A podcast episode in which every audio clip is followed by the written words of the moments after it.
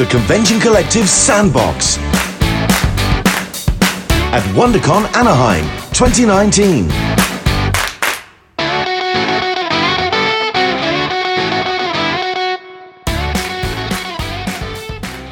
Hi, this is Sam, um, and I am here with Jim Zub and Max Dunbar, and we are going to talk about Stone Star, uh, which I'm super excited to hear more about from the, the creators themselves. Yeah. Uh, this is one of the first times I've gotten to do an interview with the, the writer and illustrator.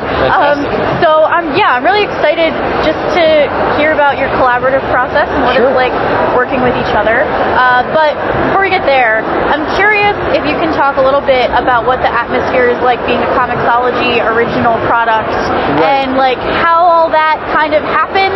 And I know it, The unique release. yes, and Yeah. it's been kind of sudden. And, and what's it been like being involved with Comixology and how, what do you think the general atmosphere is with other creators Sure. and stuff getting into it? So for me, I've done creator-owned books. Uh, mo- almost all my creator-owned books have been at Image Comics, and they're an amazing company. I absolutely love working with them. But when uh, Comixology approached me, they were sort of like, "Hey, we want to do a book with you." I said, "Well, what are the unique traits that they have that other companies don't?" And the ability to digitally deliver to the widest audience possible was very exciting. But then on top of that, I kind of threw it back at them and I said, "What if we did a simultaneous announcement and launch? What if we Beyonce dropped this on people and essentially didn't give them any preamble, didn't hype it, didn't tease it? We just literally go." You know, Zub and Dunbar have a new project. When? Today. When do you get it? Now. Now. How would you start reading? Go. Click. And that was sort of the the exciting part for me was the potential to surprise people that I couldn't do. And you can't do that with a print book. Yeah. You have to solicit and catalog and send it to the printer and the distributor and release and hype people up. And there's nothing wrong with that. I love traditional comics, but this was a unique opportunity to, to throw people a curveball. And even my own friends in the industry and professionals, I didn't tell them. and so some of my close friends are like, how long have you been working on this? the joy of having them confused and, and excited for something that came out of the blue, uh, that was that was worth it. That Yeah. was a, a really fun opportunity. Yeah. Yeah. Yeah, I mean the the hype cycle, as Jim said, um, especially on social media, Yeah. where it's like the announcements come in waves, and then like everyone says, "Oh, here's a little bit of preview art, but we can't show too much because I don't want to spoil the issue." And then that you wait months in between each iteration of this.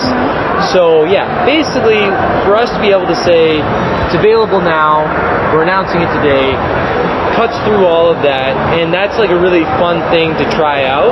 Uh, again, like I also love traditional comics and, and print comics and stuff, but yeah, why not like push the digital thing to its fullest and not worry about the same things you would worry if you were doing a print comic book? And there's a spontaneity to it. Like there's a, we've been working on it for a while, but there's an electricity to pulling something out of your hat and going, hey, check this out. Yeah. It's And- done. Yeah, it's Yeah. done. And It's it's done. like, what? I didn't ready. even know you were Yeah. doing it. And you're like, great.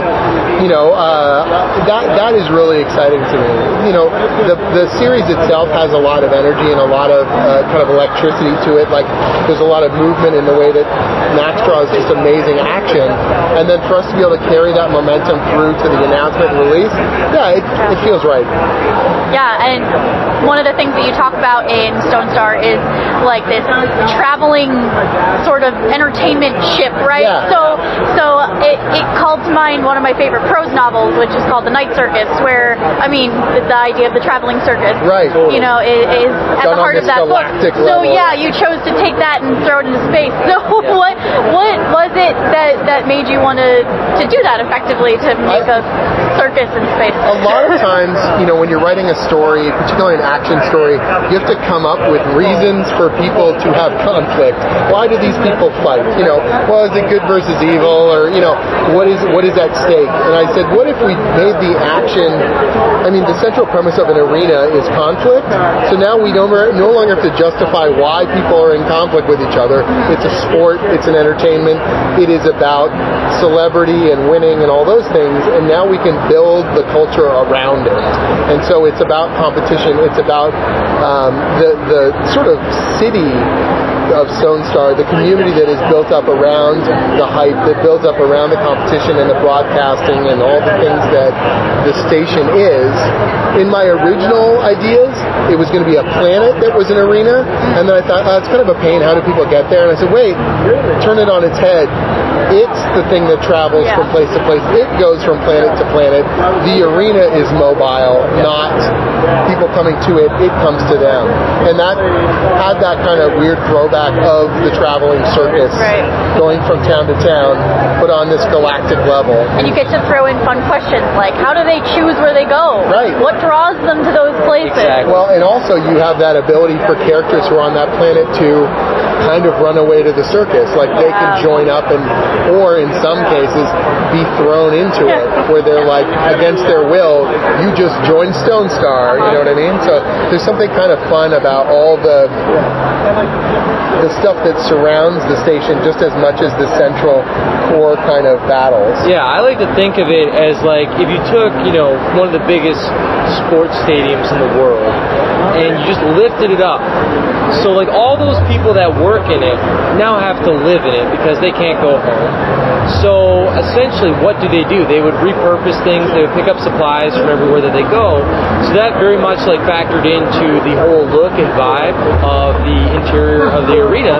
So we've got like, you know, shanty towns, we've got presumably nicer parts of the arena where the elite and the celebrities stay. And another part about the conflict is that, yeah, there is conflict in the arena, but anytime where you get competition, celebrities, and difference in class, that'll bleed out the conflict into the actual society itself. So there's just a lot of room to play around with uh, the various different aspects of, uh, of a roving gladiatorial sports arena. It's just a really fun sort of playground. Yeah.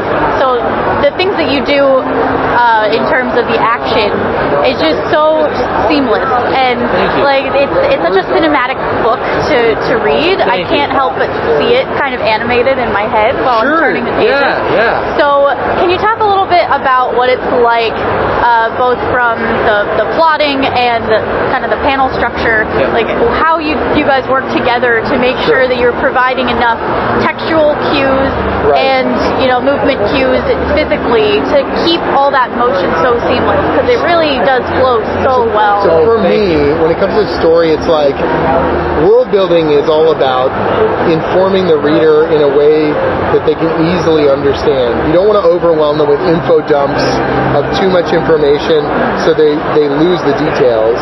What I want to do is give you the broad premise. Oh, cool. This is a mobile arena. It goes from planet to planet. They've touched down, and this is an example of how it all works together. And then we can add to that with little salient details, or Max can fill in a lot of that visually and give you a sense of the jumbled townships that have built up in the you know lower levels of the ship. Or we show you people taking out the garbage. You know, there is a lot of blue collar work that needs to get done to maintain this ridiculous over the top thing. And so some of it is inferred and some of it is surface level narrative and some of it is visual stuff that Max can bring into the mix and leaving enough of that open for him to go fun find fun designs Yeah. that he I say this is what it should feel like it's everything has a very um, industrial quality it has a very used quality this is not a pristine clean space this isn't the uh, the Apple store of sci-fi Right, yeah. this is very much a clunky, chunky. Everything is a lever. Everything feels like it has vents and uh, big industrial parts. But you show me what, how far you want to take that. Yeah. You give this a grander sense of scale. You you put bits of yourself into that, and then I get excited and feed on it. you know? Yeah, and Jim is like, with the action, with those moments, it's the perfect mix of telling me what I need to know from a storytelling point of view, but keeping it open enough that like I can hopefully use the things that I've learned over the years to try and make it as kinetic and interesting looking as possible for an action sequence or a chase sequence, something like that. So yeah, it's it's a great mix of being hands-on when it comes to telling me the information I need to know, but also trusting me and being hands-off. It's like, okay, so we're gonna do this, so you know, just go crazy with it and let me know if you have any questions. Here's the end questions." result. Yeah, yeah. The end result. This has to happen. So, like in the first issue, there is a, a wild chase through a market, and I know that it's going to end up crashing into a pillar. So I incorporate in the market's design pillars because I know that there's going to have to be pillars. And Just, just one. just There's one just the one one in the middle, filler. yeah, yeah, it's the worst luck of all time. So yeah, I mean like that kind of thing where it's very much like I take what he says and what has to happen and incorporate that into the design, and then I think in certain situations, Jim has taken the designs and then incorporated that back into future parts of the story. This is what's so important. A lot of times I talk to people who want to write their own comics, and they will try and lock down every single aspect of the story and every single aspect of the visuals, even before they've got the art team on board. And it's like, this is collaborative. We are a team. Max Dunbar and Jim Zub are the co-creators of Stone Star. So I want to come to them as early as possible into that process and say, here's a bunch of cool, influential things that excite me. What do you see and what do you want to draw? And I will play to your strengths. And then when he's having fun, the work looks better. And I'm having fun writing it. And the that collaborative process is so valuable to me as a writer and so valuable to me in a visual medium. I'm not trying to make Max what I want the book to be. I want us to be the book and be as excited about it as we can be. And it sounds so obvious, but I see so many times people will have an idea in their head and all they can be is disappointed when the artist can't read their mind. Yeah. And I'm like, that's not how this works. And from an artistic point of view, getting like a down to the minute detailed description of say the main character or like writer and artist I think should find that together. Yeah. It's totally cool for Jim to be like, well I was thinking he'd be more like, you know, like grizzled or tall or lanky, whatever. That's great. But it shouldn't come as a laundry list right at the beginning. Like you can you can achieve that and sort of find it together. Uh, and that just gets you as an artist way more invested in the property. You feel like there's way more of your own aesthetic in the world rather than it being like, oh, I'm, I'm drawing Jim's world here. It's like, no, this is our world that we're creating together. There's a real, the, a lot of the marketing around comics tends to be writer focused, writer first. They will literally say things like on a superhero title, they'll just say it's the writer's book because you have different artists on it, and it's like, I need people to know it's a visual medium. I need them to know that the heart of this is Max visual design. If he doesn't present it well, all my flowery language, all my dialogue is going to fall flat. Because so much of the character, the character development comes from the character. the expressions, Yeah. the, the panel choices, all that stuff. Uh, three different artists are going to draw the same script in three vastly different ways. Totally. Like this comic would look completely different and have a different feel, presumably, if it was a different artist working on it. So then it's like that means Max's involvement has to be crucial. Max's delivery has to be part and parcel of how I write. Because otherwise, if, if I could take him out and put anyone else in, then it's not special. What makes it special is the two of us bringing our best to the page every time. So could you walk me through quickly, like Sure. what what the process is like when you were developing a character? So Pick I would, anyone. I would come up with a name, and I would come up with a couple sentences description of what their broad role in the story is, and some personality traits. Right, like Okay. boldness is the sort of grizzled trainer. So Yeah. Jim told me like Very distinctive character. Yeah, he- It's a so- classic trope. Yeah. The, the the you know mentor figure who's seen too much and feels too bitter. right. So You get that immediately. As Yeah. soon as you see him in the first panel, you you But know what does what that he's about. exactly look like? And I said, here are the kinds of traits he might have, or these are sort of some visual cues that might get Yeah, you. the the big part, the biggest description was that he's old. Yeah. He's grizzled. He is missing both his arms, but one of them is a robot arm because if he was had two robot arms, he'd be too dangerous. Like they don't they don't let him have two Literally, arms. Stone.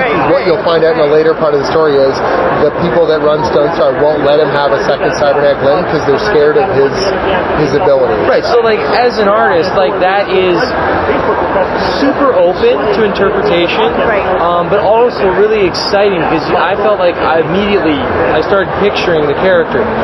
But it took a while for me to come up with a, a design that because you can go any direction with that. Yeah. He's essentially an alien, so I, you'd be like, well, is he like a huge like Sasquatch type guy, or is he this or that? Thin so and wiry. yeah, Yeah, yeah. he's He could be two feet tall. Like, Right, exactly. Yeah, I didn't say how tall he was. No, yeah. exactly. So I sort of ruminated over it. Like when I, you know, take public transit, like on the bus or whatever, I'm like just drawing like pages and pages of really fast, you know, uh, rough sketches, different ideas, just letting like sort of free association. And then I sort of started like leaning into this idea. Well, like, what if we do like an old, like, you know, old, like rough Clint Eastwood type? yeah, the um, gunslingery. gunslinger, Yeah. but like like really crotchety, like like sort of like you know Gran Torino, uh, Clint Eastwood. Stick a lot yeah. from Daredevil. Yeah, Very exactly. Yeah. So, and then like I was like, okay, well that's like a really good. That tells me sort of. 50% of the character, but then what are the alien parts? So the fact that he had like, you know, you sort of exaggerate those, like, he became quite tall and like lanky and like very like fit, um, narrow like hips, wide shoulders, long like muscular neck, and then like I just sort of infused some like like goat into him because like an old goat like is you know sort of fits with that. Like they're like tough and like cranky. And I was just like, yeah. So I gave him like some horns, which you don't see for a while because he's wearing his like big weird straw hat, like whatever that is. and I think like that was Jim was like, let's give him a hat and a poncho. Let's really like go into this. Well, Clint once I realized thing. he was doing yeah. the Clint Eastwood thing, I was like, go, lean into it. Do Yeah. the do the man with no name Yeah. from the old. So you know, I did do that, but I, I was like, love I don't want it to be like you know Clint Eastwood co- cosplay on an alien. So I was like, well, I'll just give him this really weird, like sort of wide brimmed, flat, thick hat. Like I assume it's woven out of something, and yeah, like just layers of this weird fabric for his poncho. like everything he wears, it's woven out of bitterness. yeah, exactly. Pure bitterness. bitterness and spite. I Um, love it. So yeah, like that character came together like slowly at the beginning, like just my own personal development of like. But once I sort of figured out what I wanted, um, it was really fast. Like once I drew his face for the first time, I was like, okay, now this is the body that makes sense with it. And I sent it to Jim, and Jim was just like, yeah, that's and that's it changed the voice because I early on in my head I was sort of free association. Like, Yeah. is he more like a Zen master? Like he could be a very stoic, stiff, Yeah, sort of like straight laced monk, character. or he could be, you know, like a cranky old crotchety Yoda kind of character. Anything in between. And as soon as you sort of went with that gunslingery, well, I was like, well, he's not going to talk like a Zen master anymore. Well, he's not going to be okay. He's going to be real, you know, uh, uh, insulting and gruff and take it or leave it sort of feel. And that changed. I knew plot wise we were going to go, but all of a sudden the interactions between him and Dale become very different. Yeah. Because now I I can see that crusty exterior and the way he's going to interact and play off of Dale is it works, but but I wouldn't have known that until I'd seen it. Yeah, yeah. So that's really great. Also, as an artist, like so much of the time, everything's all written down, and you're just. It feels almost like you're plugging your art into someone else's story. But then Jim telling me like, "This is awesome. This is going to inform how I write the character, and I'm going to go back, you know, probably to like what I've been doing and change some stuff around to make it better fit." You feel like, well, we really created this character together. Like, you know, the, the name uh, voice and everything was like Jim, then I brought some of my own stuff to it, and now we've created something three dimensional. And so that's that's really fulfilling and awesome, and I just a great way to do it. I think.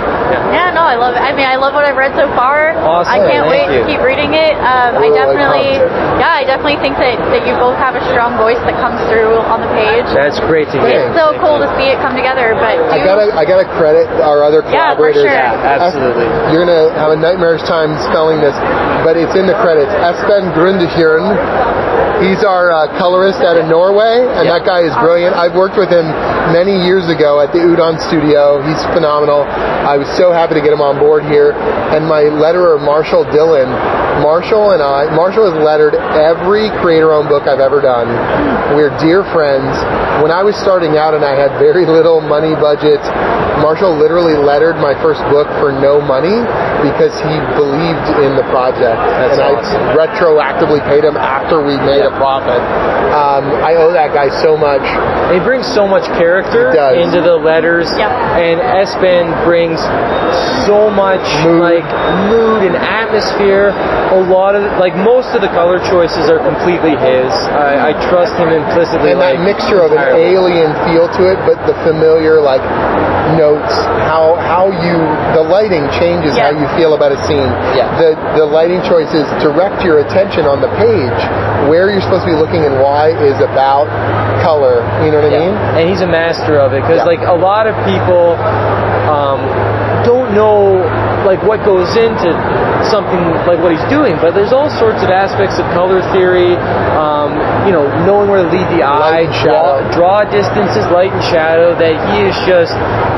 I get pages back and I'm floored every time. Like I, Jim can attest, it's like all caps. Like, oh my god, like this is crazy. Yeah, It's like such a fun thing to. It, it is like opening a gift every time you crack open an email and you're like, yeah. "I wrote that, he drew it," and we're all acting like it's a brand new thing every time it comes and through. it is. It, like Yeah. honestly, if people like the the look of the comic, Espen is a massive part of that. Marshall is a massive part of that. If they think that a sequence is particularly thrilling or or exciting, like they're both a massive part of that. So I can't give them credit enough. Yeah. Um, the one thing about lettering, you know, where the word balloons go and where sound effects go changes the way you read a page. And if a letterer does a great job, it's invisible.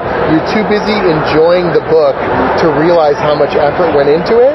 And so good lettering never gets enough credit, but bad lettering always stands out Yeah. because it stops you cold on the page. You're like, what am I supposed to be reading in what order? Why does this not work? it can be a thankless job in It that can be a sense. So like, but big thanks to him because he's like doing phenomenal work. And in this case, because of the the things that you uh, in particular wanted to see on the page, lettering wise, there's a ton of character behind it as well. So Yeah. hopefully, Yeah. people will take notice of it and be like, wow, that's like a, a big art style in itself. And part of the art is uh, Marshall's lettering. Awesome. Yeah. Well, do you guys have any kind of final thoughts on the future of Stone Star? Uh, I just hope that people really enjoy it. Yeah. Um, and that people who want a larger than life adventure fantasy, like just fun comic book with a lot of action and heart, um, you give it a look. And uh, if if they've got uh, Amazon Prime or uh, you know uh, Comixology. Unlimited or Kindle Unlimited, I believe it's called, they can they can come check it out um, at no charge. risk. And I hope they stick with it and enjoy it. But at the very least, they can take a look at it. we're I, I feel like I'm a kid because we get to I, I made this big crazy kooky sandbox for creatures and aliens and we're gonna bring all the toys and, and Yeah. It's smash gonna them get wild. Yeah, it's gonna get and wild. and Max is uh, his enthusiasm for it all um, makes me feel like I'm 10 years old every time I sit down to work on it. That's awesome. Thanks.